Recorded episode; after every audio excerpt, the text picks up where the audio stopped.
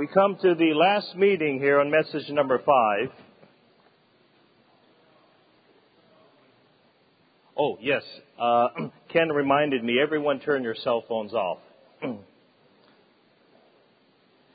Cell phones are good uh, when they're necessary, but also the enemy can use it to distract. All of a sudden a text comes that distracts us from the central line. So it's very good to have them off. You know, there was a time in human history where mankind lived without cell phones. You may not remember that. That was not the time of the dinosaur era. That was just a few years ago. So we surely can't exist without cell phones. Actually, it's very good to have a college training. I heard the college training in California, Northern California. Right, Jim? Is that right? There's no cell phone reception. That's marvelous. What a rescue. What a salvation. That gives us more communication with the Lord directly. Amen. We come to message number five, uh, a life. Well, how about, let's see, let me read the title, Experiencing the Two Aspects of the Spirit, a Life Full of the Holy Spirit. This meeting will be, I could crystallize it in three words. And the three words all begin with F. Number one, fill. Number two, full. Number three, flow. What is a life of an H-turner? A life of an H-turner is to be filled with the triune God, to be full of the triune God, and to flow out the triune God. This is the life of a normal believer, filled with God, full of God, and flowing out God. They are interdependent upon one another. We get filled with the Lord, as with, just as we were singing the song, we're full with the Lord. We're filled with Him, we get full with Him, and then we flow out. We speak Him. The more we get filled, the more we can flow out. The more we flow out, the more we have the appetite to be filled again. Sometimes our appetite is lacking because our flowing out is lacking. So we need to be filled, we need to be full, and we need to flow out. Amen? Rule number one, being full of the Spirit is the condition after one has been filled with the Spirit inwardly and essentially. This is an important word. What is our condition? Well, we can see here A and B, let me go ahead and read that. As Christians, we need to be pneumatic, full of pneuma, full of the Spirit. Amen? Full of pneuma, full of the Spirit. This is a normal Christian life. One, in order to be full of the Spirit, we must, number one, live by the Spirit. Number two, walk by the Spirit.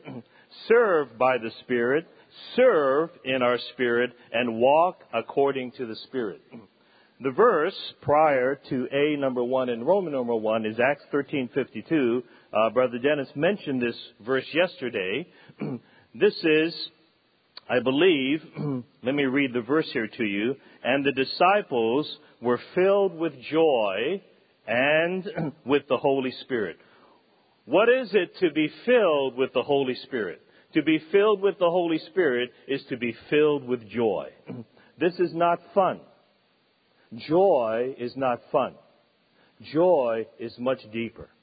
It is not entertainment. Joy is something of the Holy Spirit. We may be in a dire condition, yet still have joy within. Joy is the expression of one that is being filled with the Holy Spirit.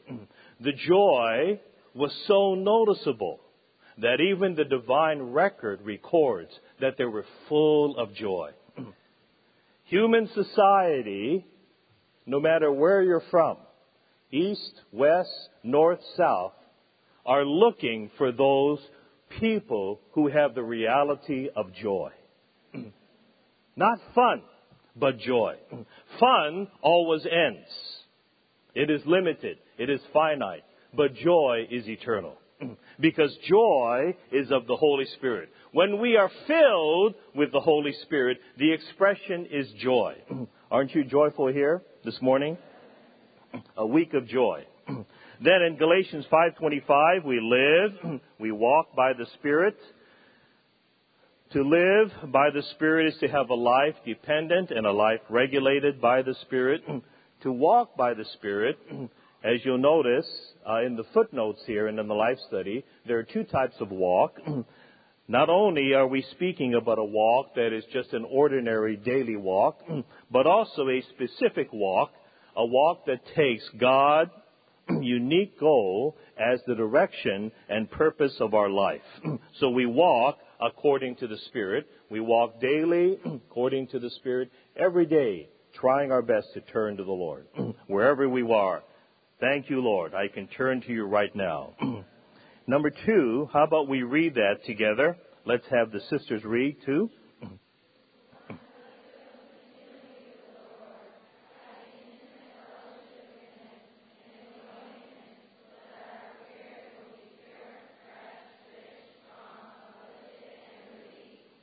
We will speak more about this later.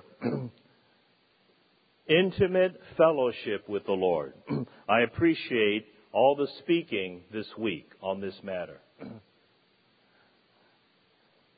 What we are hoping, brothers and sisters, is that this week would not be like the fireworks in Anaheim, where there's a display. It's quite marvelous. It's a week, but it's short-lived. It's like a sparkler. We sparkle for about a week, and then all of a sudden we find ourselves fizzling out. What prevents that is to have and maintain, or I would even say develop more and more, an intimate fellowship with Him, enjoying Him, so that our spirit will be what? Pure, fresh. Is your spirit fresh? Is your spirit rich? Is it strong? Is it uplifted? Is it released? Well, I think we can say yes. Surely this week it is. But how about at the beginning of the semester? How about when September comes? How about October? We would like our spirit to be fresh, rich, strong, uplifted, and released. If you agree with me, say amen. Amen. Well, we will see this morning as we go along how to have a life full of the Holy Spirit. Not just a conference, not just a training full of the Holy Spirit, but this would be our life. When people see you, they would see a person with a life full of the Holy Spirit. To drink the Spirit is to be full of the Spirit inwardly for life. After we have been baptized in the Spirit outwardly, we keep drinking the Spirit and become full of the Spirit inwardly. I appreciate this. This is in First Corinthians twelve thirteen. For also in one Spirit we were all baptized into one body. Whether Jews or Greeks, whether slaves or free, and we're all given to drink one Spirit. To be full of the Spirit, to live a life full of the Holy Spirit, is to be baptized into the Spirit and to drink of the Spirit. Initially, we are baptized into the Spirit once for all. But continually, we drink of the Spirit, simply by opening up our mouths to call on the Lord, to tell the Lord, Lord Jesus, I love you. By doing this, inwardly, we are being filled with the Spirit. What realm are we in? Baptism brings us into another realm. When you go back to your campuses, you are in another realm. You have to believe that. There is a divine realm that you have been baptized in. And this realm is the realm of the Spirit.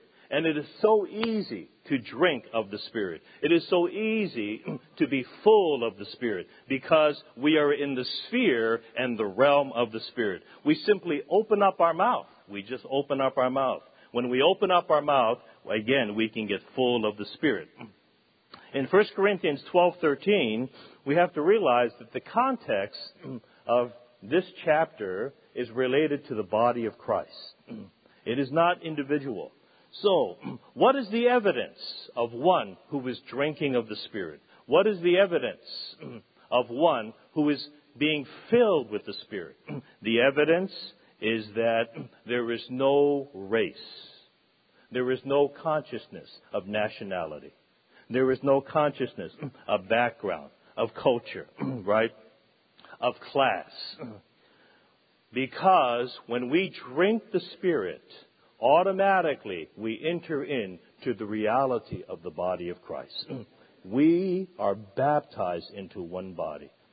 I would say shame on Christianity that divides the body of Christ according to race, according to culture. Shame on all the Christian clubs on the campus. You just meet according to your culture. You meet according to your race. There is no ground in the Bible for any kind of division to meet in this way. No. When I first got saved in the Lord's recovery, when I first came to the church life, one of the first things I noticed was all the different people from all the different backgrounds. I could not figure out how all the people became one like this. I thought someone was choreographing this, this whole thing, this whole event. There was this great director, and I saw different ones stand up and speak about the Lord. I wasn't saved. I came to a church meeting in Los Angeles. I just couldn't figure out how all these people can come together, and they're filled with joy. This is the first time I actually touch people full of joy. Then when I begin to see all the different races without effort being one. Initially, I didn't believe it. So I asked to stay on a weekend at a brother's house. I don't know if Tom was at that house or not, but I asked to stay. I was still an unbeliever because I wanted to see how these young men lived. So I stayed there. I invited myself over. I stayed over the weekend. You know what the first thing that impressed me? The first thing impressed me was how clean the brother's house was. I couldn't believe it. Young men living together, maybe ten or so, and it was so clean. The second thing that impressed me was that there was a dollar bill in the bathroom. Maybe Bill was there, and it was sitting there for a long time, the whole weekend. In my background, if you have any kind of money, no matter how small it is, it disappears. I say, what kind of people are these? We didn't have the term God-men, but I saw the genuine joy, and I saw the genuine oneness. When we are full of the Spirit, we have no problem being one. We solve all the differences between social class and social rank in society by drinking of the one Spirit. The whole universe, the whole earth, with the distinctions and the differences and the segregations, can all be solved by drinking one Spirit. When we drink one Spirit, we are absolutely one. Amen. This is our declaration. This is our affirmation. We clearly, in reality, speak before God and man. As we drink the one Spirit, we are the one body of Christ. Amen. There is no classes. There is no distinction. We are just one. Amen. Rich, poor, Greek, Jew, it doesn't matter to us.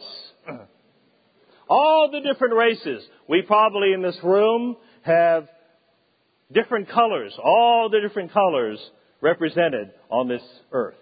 It's very good. What makes us one?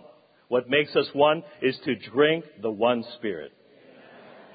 This is the expression, this is the evidence that we are drinking one Spirit. I believe that as you are placed in the dorms, et cetera, right, the Lord places you with all the different ones. You're not placed with all those that you know. So it's very good. So we drink the one Spirit. We're full of the Spirit. Now, B, how about we have, brothers, B, read B, one, two, and three. Okay?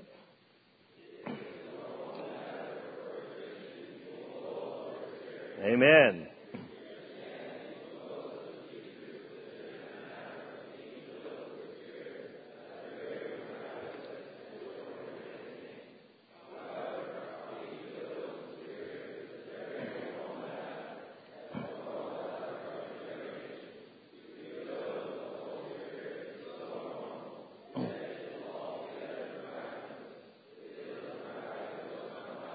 Amen.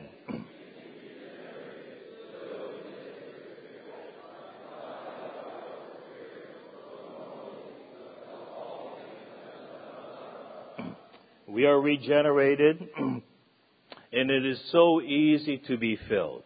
As our brother mentioned yesterday in the morning, it is a miraculous normality.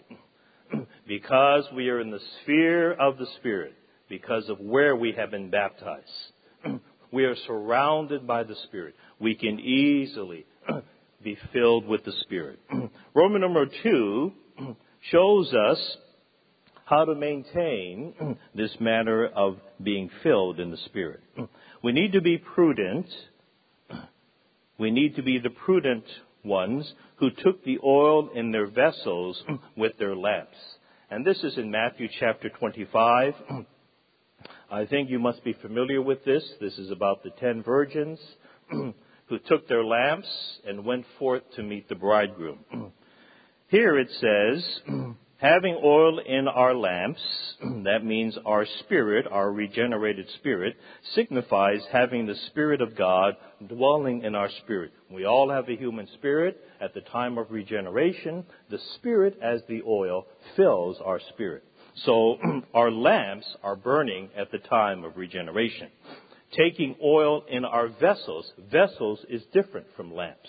Vessels represent the soul of man. Not only do we need oil in our spirit, we also need oil in our souls, in our vessel. Signifies having the fullness of the Spirit saturating our souls. All believers have their lamps burning, but many have no desire or intention of preparing oil in their vessels. Let me pause here and say, sometimes there is a common teaching among Christians today that tell us that five of these virgins were unbelievers. The word in Matthew twenty-five does not say five real virgins and five false virgins. The distinction is between prudent and foolish, not real and false. This means that all ten virgins are real and genuine believers.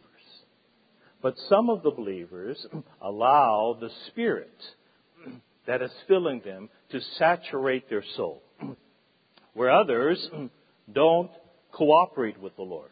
So the Spirit really remains in their spirit. We need to allow the Spirit to saturate our soul. This is what it means to have the oil in our vessels, not just our lamps. How do we know that these ten are all believers?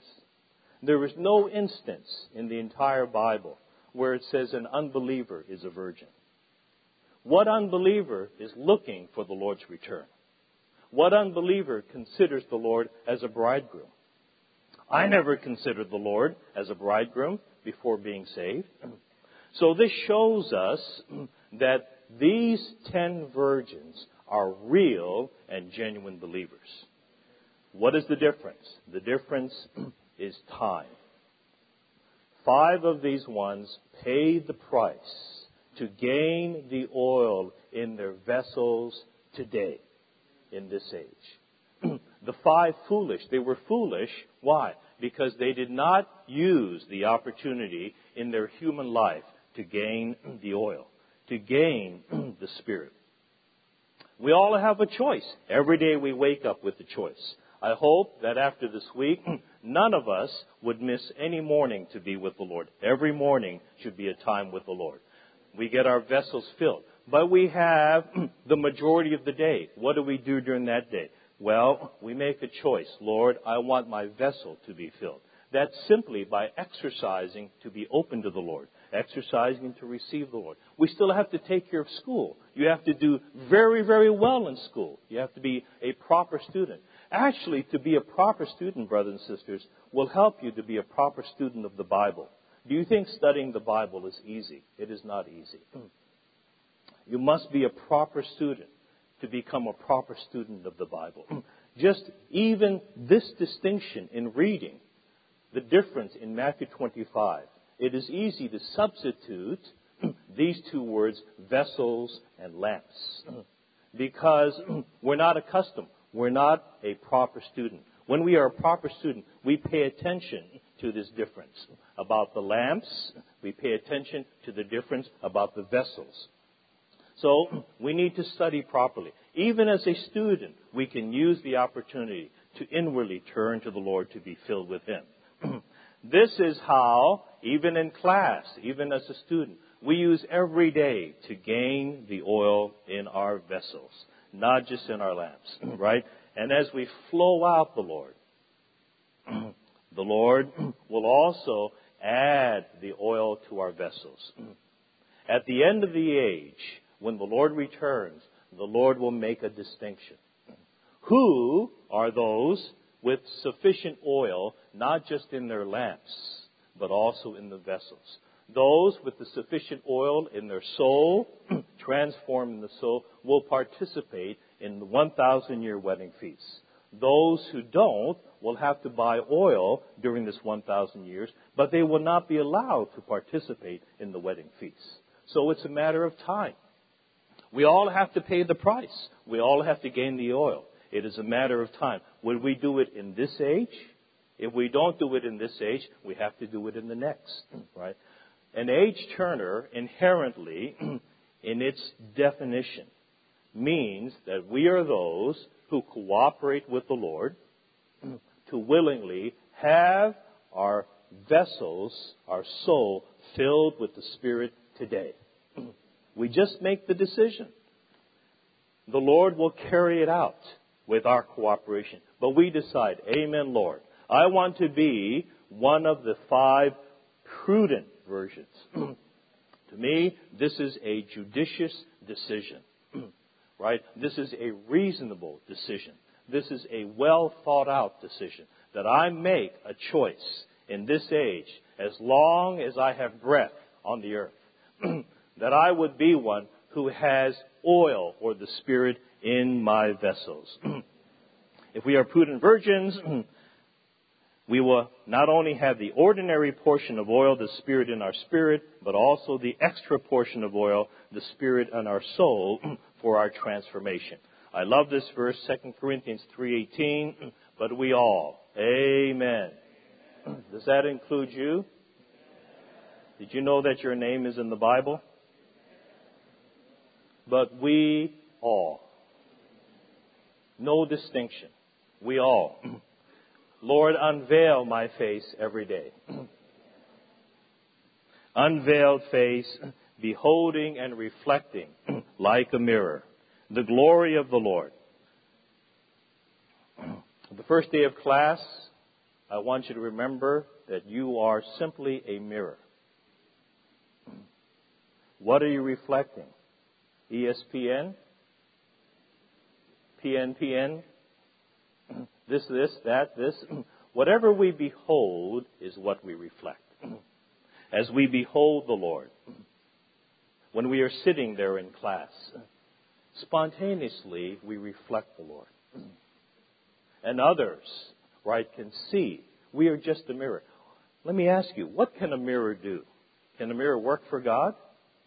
A mirror can simply reflect. We spend a whole week beholding the Lord. Right away, brothers and sisters, don't wait till the first day of class. Right away, find someone to speak to.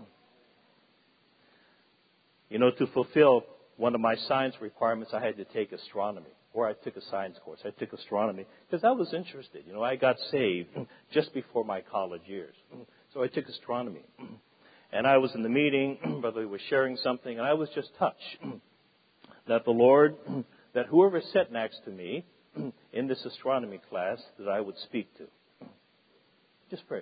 This is my, I think, my second semester of college. And I was there, and I was praying for that seat next to me. This man, young man sits there, and right away, I had just received the Lord. I hadn't even read the Bible, but the Lord was fresh to me. And so I began to tell him about the stars and about creation and that I had met the Creator. He said, you what? I said, yes, I've met the Creator. His name is Jesus. Simple word like that. Did he stand up and get saved and say, ooh, hallelujah, hallelujah? No, I don't even know what happened to him. But I was filled with the Spirit. Then I was reminded, do you think it's accidental or coincidental that out of the thousands and thousands and hundreds of thousands of young people in this country, in your state, in your city, on your campus, in your major, in that auditorium, that the Lord would not choose someone in your class sitting nearby you to hear the gospel? The Lord can do this. At the end of the outline, it says that we have to go and speak, right? Jerusalem, Samaria, unto the uttermost parts of the earth. Well, we all get excited by saying, okay, I'm going to go to the uttermost parts of the earth. Before, the qualification to go to the uttermost parts of the earth is to go to your astronomy class. That's your Jerusalem. I know a brother who's now a brother who got saved when his biology lecture was getting so boring. He'd accepted a tract from us, and he didn't. You know, tracts are wonderful. You know, you carry them with you all the time. I have tracts in my, before I go on a plane, before I go on a trip, I just put a tract in my, you never know. So we handed this one. He picked up a tract. He was sitting in his biology class. He had the tract in his biology book. The lecture was boring. Well, you still have to pay attention, even though it's boring. Anyway, it was boring. So he picked it up and he read the tract. That night he went home and he prayed the prayer on the tract. And then he began to look for us. He found us. Now he's in the church life. Amen. So my wife gave me some tracts before I got on the plane. And I didn't realize she gave me a Spanish tract. I don't even know what it says. Al Dios no conocido. Anyone? I don't know what that means. Anyway, it was very good. She gave me two of them. I was sitting next to a man on the plane. He had children who were going to school at the University of Connecticut, right? And he's Spanish, and he's from Mexico. It was marvelous. I had that Spanish tract. I didn't even know what it was talking about, but I gave it to him. We don't know. Even a little tract is a flowing out. You may be scared. I know Brother Tim, Brother Phil Bradley, those brothers will help. They're, they're, there's so many experiences. Even a little tract can start the flow. You just pass something out. As you pass something out, something will come out of you, right? Okay, so we are just the mirrors. Amen. Then how about we go on? Number three, Roman number three. How about we have brothers read Roman number three?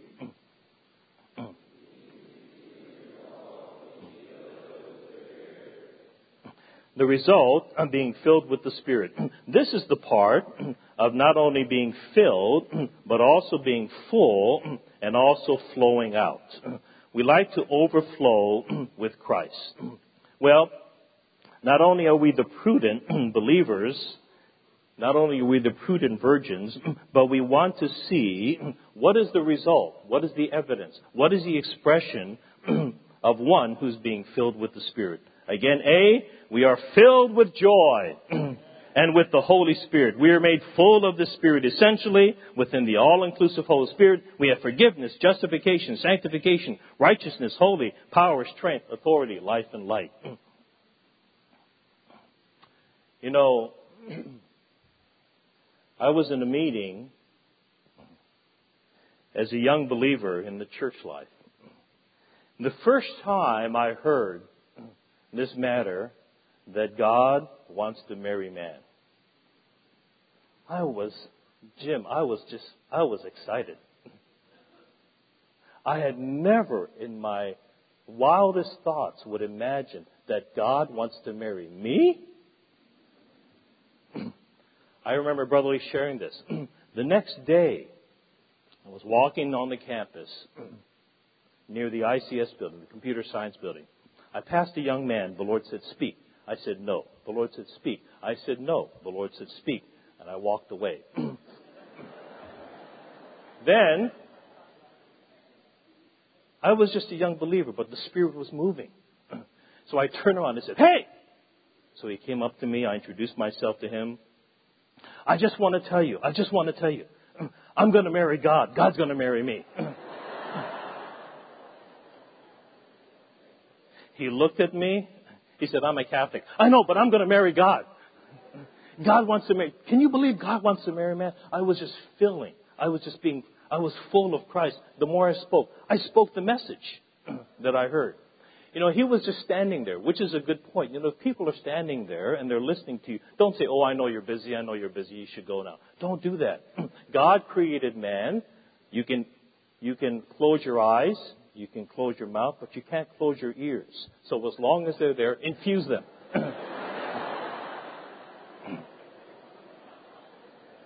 So after I got done speaking to him, about fifteen minutes, I just was full of Christ. You know what? I didn't need any car to go home. I floated home. At that time, I didn't know we were supposed to get phone numbers. You know, we, there's no cell numbers at that time. We barely, you know, there were actually phones stuck to the wall. Can you believe that? You had to dial like this. Okay. Anyway, we never exchanged numbers, but I told him that I'd see him again soon. Then the period of time came. I just didn't see him. I went by there again and again and again. I went up to the computer science lab. I did this. I walked through the... I just didn't see him. This was near the beginning of the term. Well, about the eighth week into the term, I saw him. I read in the school newspaper that this young man had contracted leukemia and that uh, he was in the hospital, a student. I didn't know how to contact him. That very week, I went up to the lab, the computer lab, and there he was at one of the computers, right? He had gone through some treatments. He saw me. He came up to me, and he said, Dennis, when I was laying in the hospital bed receiving those treatments, I thought about God wanting to marry me. And I turned my heart to the Lord. And I received the Lord as, as my bridegroom. I was filled with the Spirit. I don't think I took the elevator down. I think I just floated down. Well, this young man, before he passed away, he received the Lord. Just by a little bit overflow. I wasn't the hero. Let me just share another story. I have lots of experience as a student. As a student. Don't think, by the way, I don't know if Brother Tim mentioned this, you should not wait till you come to the full-time training to preach the gospel. That is, don't do that. When you come to the training, it is not so easy because you're not a student on the campus. The best place to speak the gospel is as a student. Learn, learn, practice, just practice. Thank the Lord that If you if you shoot someone and and they die on the campus, well, there's more other people. You just keep keep going. Maybe maybe somebody else maybe somebody else will be able to resurrect them. You just keep practicing. One time, Brother Lee shared. The brothers would remember this. Bill, Jim, and the brothers here. There was this book we had, Christ versus Religion. Remember this? It was a bright red cover with white letters. Brother Lee said, buy two books, one for yourself and one to give away, and take it wherever you are, wherever you go. So here I was in class. I took it with me. It was a physiology class. I was sitting there, and I had the book right on top of my books. The professor was walking down the lane aisle, and he was lecturing, and he stopped, and he saw Christ versus Religion. What does that mean, Christ versus Religion? He asked me. Before I could begin to answer, he opened up the discussion. He changed the whole class discussion to Christ versus Religion. Well, I heard Brother Lee say, buy the book, but I didn't hear him say, read the book, so I didn't read the book. I didn't know what I was talking about.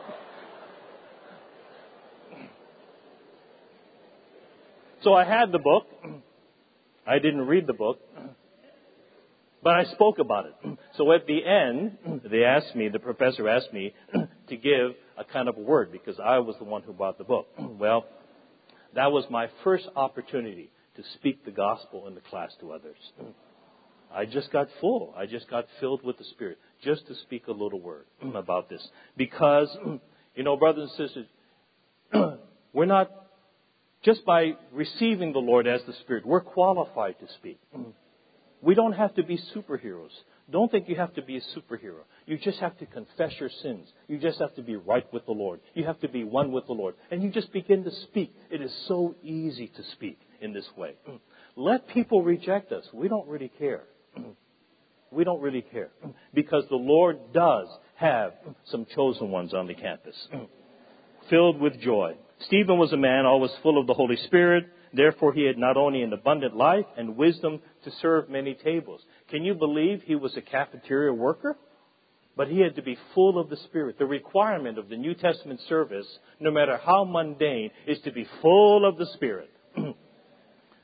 Those of you who are have meeting halls in your churches, in your localities, and if there's some brothers or sisters doing some work on Saturday morning, go and help. Go and help. Learn how to be full of the Spirit. When you serve in this way with some of the older saints, with some of the middle-aged saints, you will receive a lot of supply, right? Even to serve in the church in this way, in the so-called mundane, mundane way, we have to be full of the Spirit. Well, we also, Stephen also had an overcoming life and faith to stand for the Lord unto death. He was martyred. Sometimes there's conversations around us, and we're not so willing to be martyred. God is challenged. God is denied. There is some derisive, sardonic, mocking words against God. And the Lord is stirring within us to say something. We shouldn't be confrontive. We shouldn't be contentious. But we should not be afraid to contend.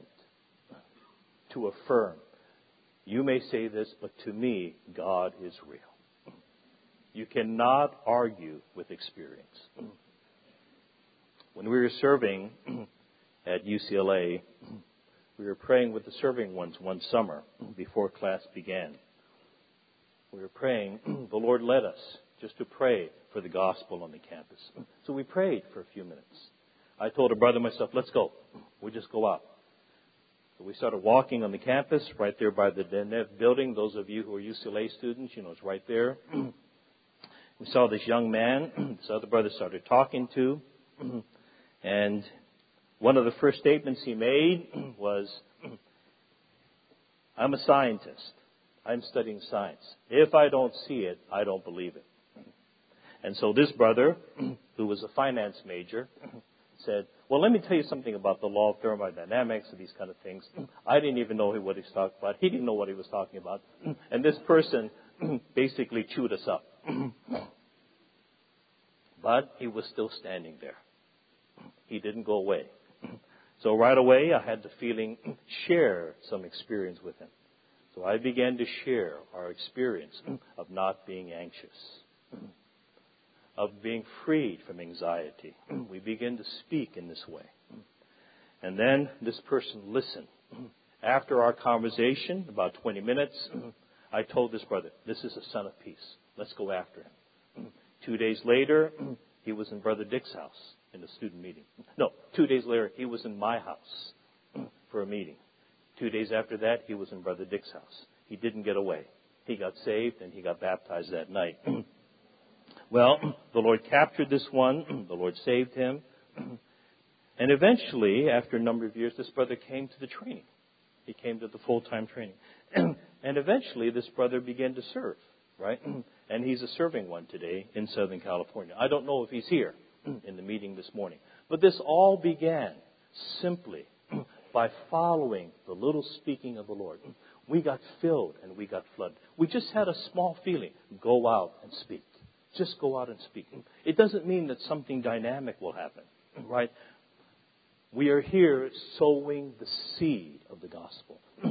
And as we are doing this, brothers and sisters, what are we doing? We're flowing out. And you know what this happens? This issues in more of a fellowship and a love for the Lord. We love him, and as we love him, we speak. We speak for him, and we speak him. How is it that I know all over the country sometimes a man, a young man, loves a young woman. He loves her so much that he hires a plane.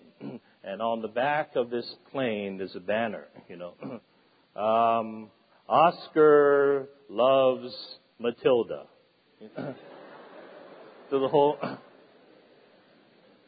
Everybody sees it, including Matilda, right? Oh, Oscar.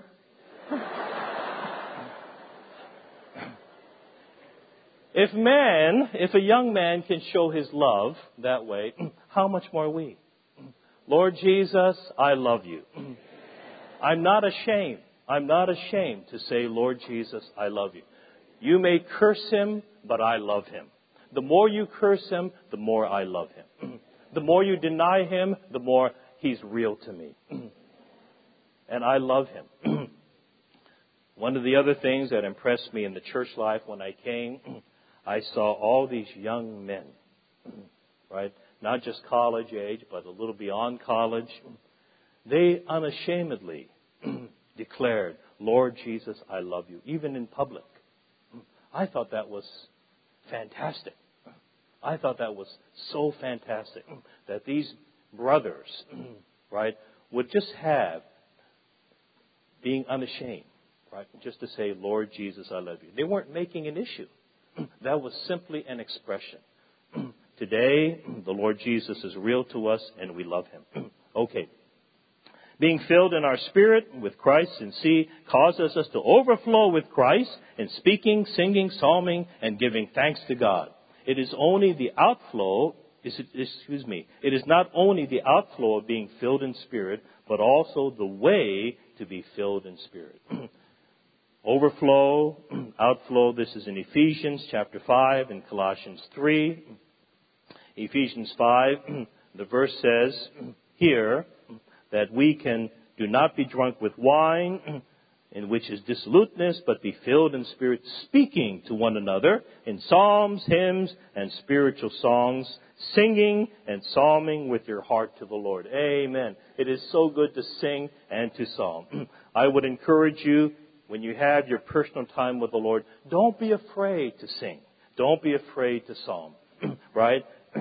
Brother Tom told us this morning, use the word, to take the word, digest the word, assimilate the word. Another good way to pray with the word is to sing the word, right? You sing the word. You may not, not have a song. You may not have a tune. Speaking to one another, amen, in psalms and hymns and spiritual songs. You're psalming, right? Not to, not to impress somebody, but this is between you and the Lord. Even this morning, I was I was just enjoying something, right? I was using a Beethoven song. Where's Dennis Cooley? I was using a Beethoven song this morning to sing. I'm not going to sing it to you because that was my private, personal enjoyment with the Lord. Only he got that, not you. Then it says in verse twenty, giving thanks at all times for all things in the name of our Lord Jesus Christ to our God and Father. This is verse twenty. We overflow with Christ by singing, by psalming, by speaking, and also by giving thanks. Can you believe that there is a verse in the Bible that says giving thanks at all times? How many times?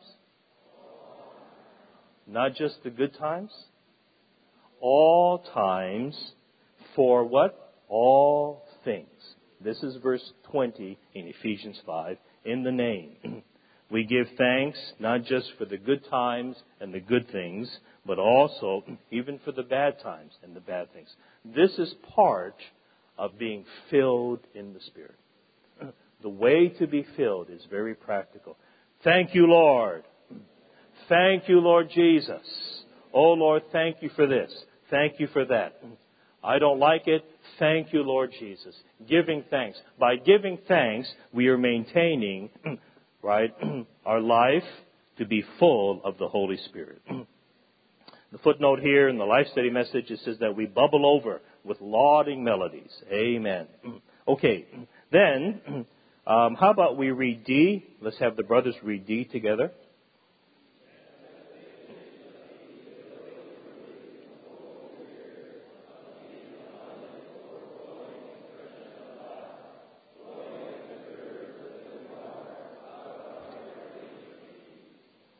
flowing as wide rivers of living water out of our inner being. So, again, let me come back to the three F's.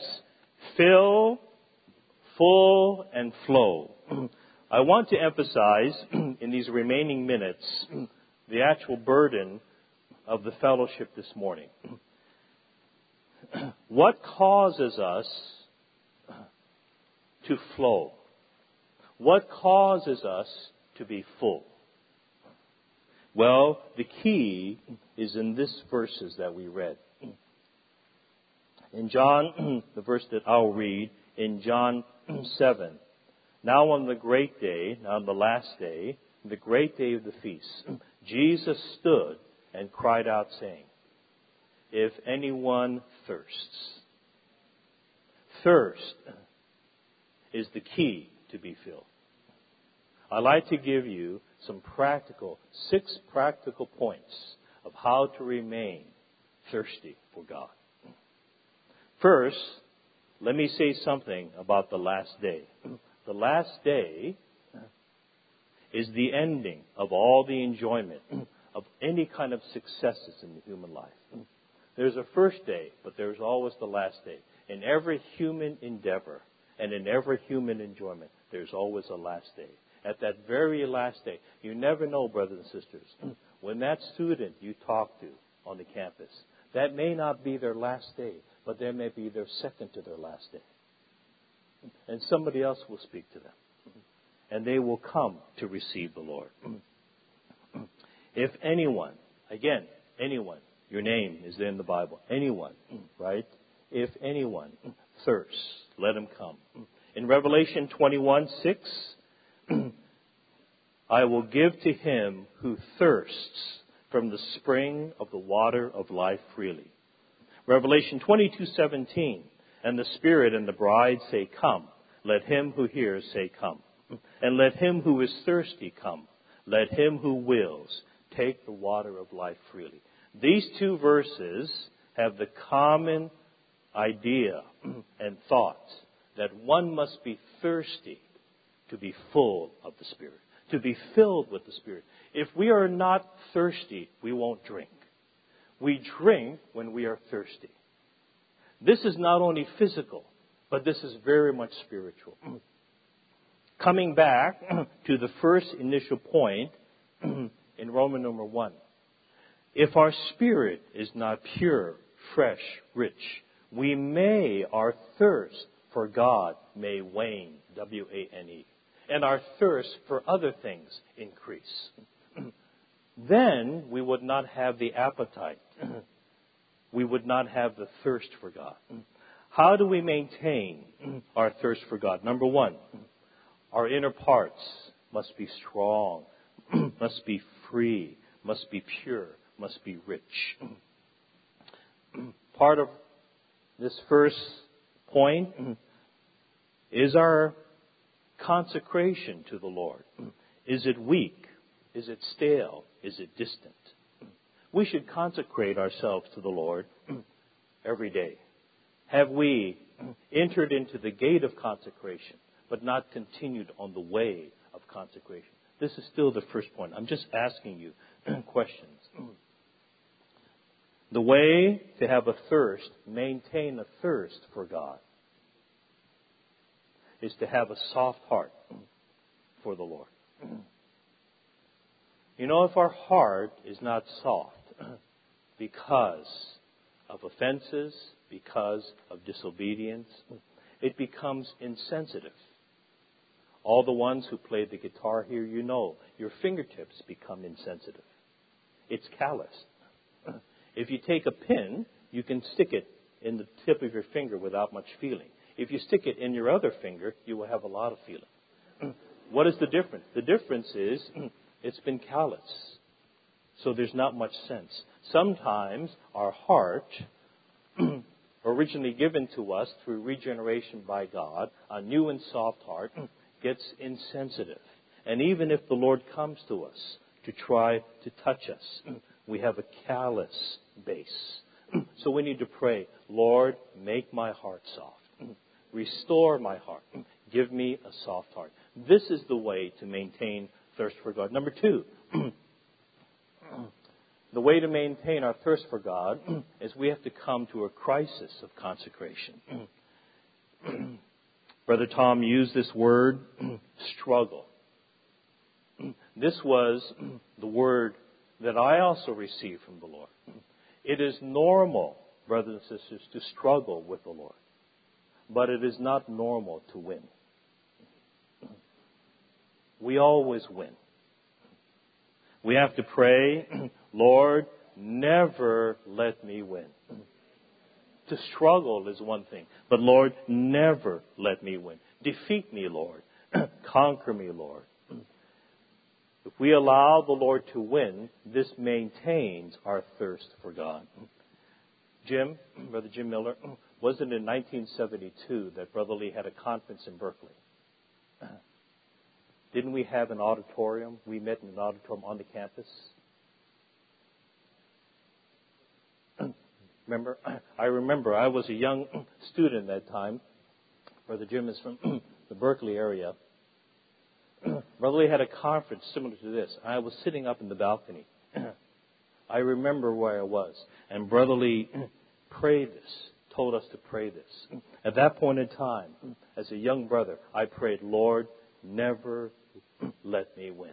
I may struggle with you, but don't allow me to win. Defeat me, Lord. Conquer me, Lord. Well, in the years since then, there's been different struggles. With me, there's been five personal, difficult struggles. But I would say the Lord is the merciful one. The Lord is the faithful one. Actually, brothers and sisters, our struggle now with so many of the brothers here, the older brothers, we are here because we are struggling not for ourselves. We are struggling for you. We are struggling for you, that you would pass through the crisis of consecration, that you would absolutely give yourself to the Lord. There is no partial consecration. There is an initial consecration where we give ourselves to the Lord, but there's no budget consecration. We consecrate ourselves entirely. We consecrate ourselves absolutely, right? We consecrate our entire being to the Lord himself. What does this What does this cost? What is the price? What is the cost? The cost is everything. The cost is everything, right? But we give ourselves willingly because we see the value, we see the loveliness, we see the preciousness of the Lord. Okay, number three, stand on your consecration. Don't doubt it. We believe that all of you have consecrated yourselves to the Lord at one time already. Stand on that. Don't let the enemy come in to the back door and say, oh, you got to do this again. You got to do this again. It's not real. It's not true. Tell him he's a liar. Right? Stand on your consecration. We believe even this week you've consecrated yourself to the Lord. Stand on that. Right? Don't allow the enemy to come in. This will maintain your thirst. Number four, be those the Lord describes. A consecrated one, a thirsty one in Jeremiah chapter two, verse two, I remember you concerning your kindness of you, your youth, the love of your bridal days. You followed after me in the wilderness. The Lord remembers our time of intimacy with him. Learn how to be intimate with the Lord. Lord, I just love you. Lord, I want to open to you. The Lord in Jeremiah chapter two, ask the nation of Israel in a general way, why don't you love me? Why don't you believe me? What iniquity, what harm have I done to you that you would forsake me as the fountain of living waters? Come back to me. I am your source. Don't go out and go to another source. Another source, in verse thirteen, is to dig out, hew out cisterns, C I S T E R N S. In Jeremiah two thirteen, the Lord says, my people have committed two evils. Number one, the Lord condensed the evil of his people in just two things. Number one, they have left the source. He is the fountain of living waters. That means all that we need in our entire human life until we see the Lord is there, is met by the Lord as the fountain. Number two, we leave him as the source because we don't trust him. We think we can do better, and we go to another source, and that is hewing out cisterns. A cistern is a rock, usually a large rock that is somewhat at a base where the rainwater comes down. And they would hew out big holes with these tools, hew out a cistern to catch the rainwater so they would have water during the dry season. What happens sometimes is this massive rock that they would hew out a cistern, they would spend a long time, years, to hew it out. Eventually, they weren't careful. Near the end, a little bit more, a little bit more, a little bit more digging, a little bit more hewing, and then I've got it, then I've got it, then my life is set. All of a sudden, they go too far, and then they go through the rock. Then all of a sudden, there's a hole at the bottom of the rock. So they spent their part of their whole life digging out the cistern in the rock, and eventually there's a hole. They made a hole in the bottom. Well, this is the description of one who takes something or someone other than God as the source. We spend our whole life, right, doing this. And at the end, there's a hole, and eventually it holds no water. We don't want to live this kind of life. We want to have a thirst for God by coming back to Him, "Oh, Lord, as my fountain of living water." We don't want to forsake Him. Amen? Number five, um, we also, let me just give you a word, the way to maintain our thirst for the Lord, and I'm almost done here, is to have confession, but without condemnation. Confession without condemnation. In Psalm, I want you to write these two verses down. Psalm thirty-two five, "I acknowledge my sin to you." We have to acknowledge. This is the way to keep our heart soft. This is the way to keep our thirst for God. We simply acknowledge. It doesn't say, "I acknowledge and feel bad." It doesn't say, "I acknowledge and feel happy." It just says, acknowledge. Acknowledge my sin. "Lord, I sin. Forgive me, Lord. I did not cover my iniquity.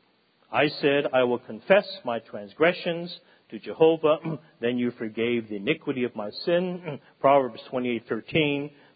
"He who covers his transgression will not prosper, but whoever confesses and forsakes." Confesses and forsakes. Not just to confess, but you must forsake. Confesses and forsakes them will obtain mercy. These two verses, okay, are very good. Then, this is how to what? This is how to be filled, to be full, and to flow out as living waters, right?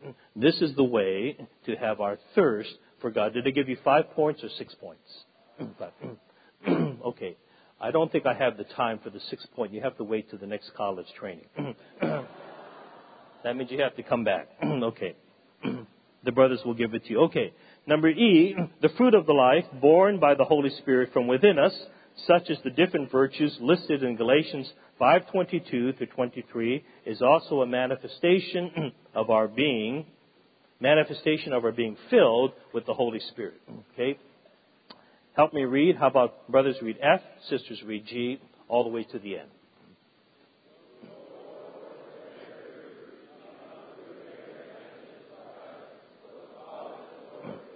Sisters.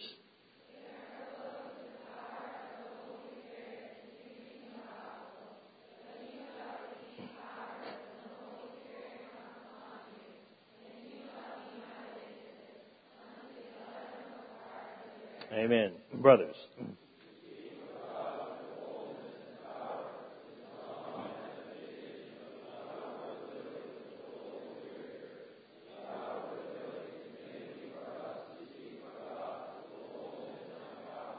Amen. Sisters.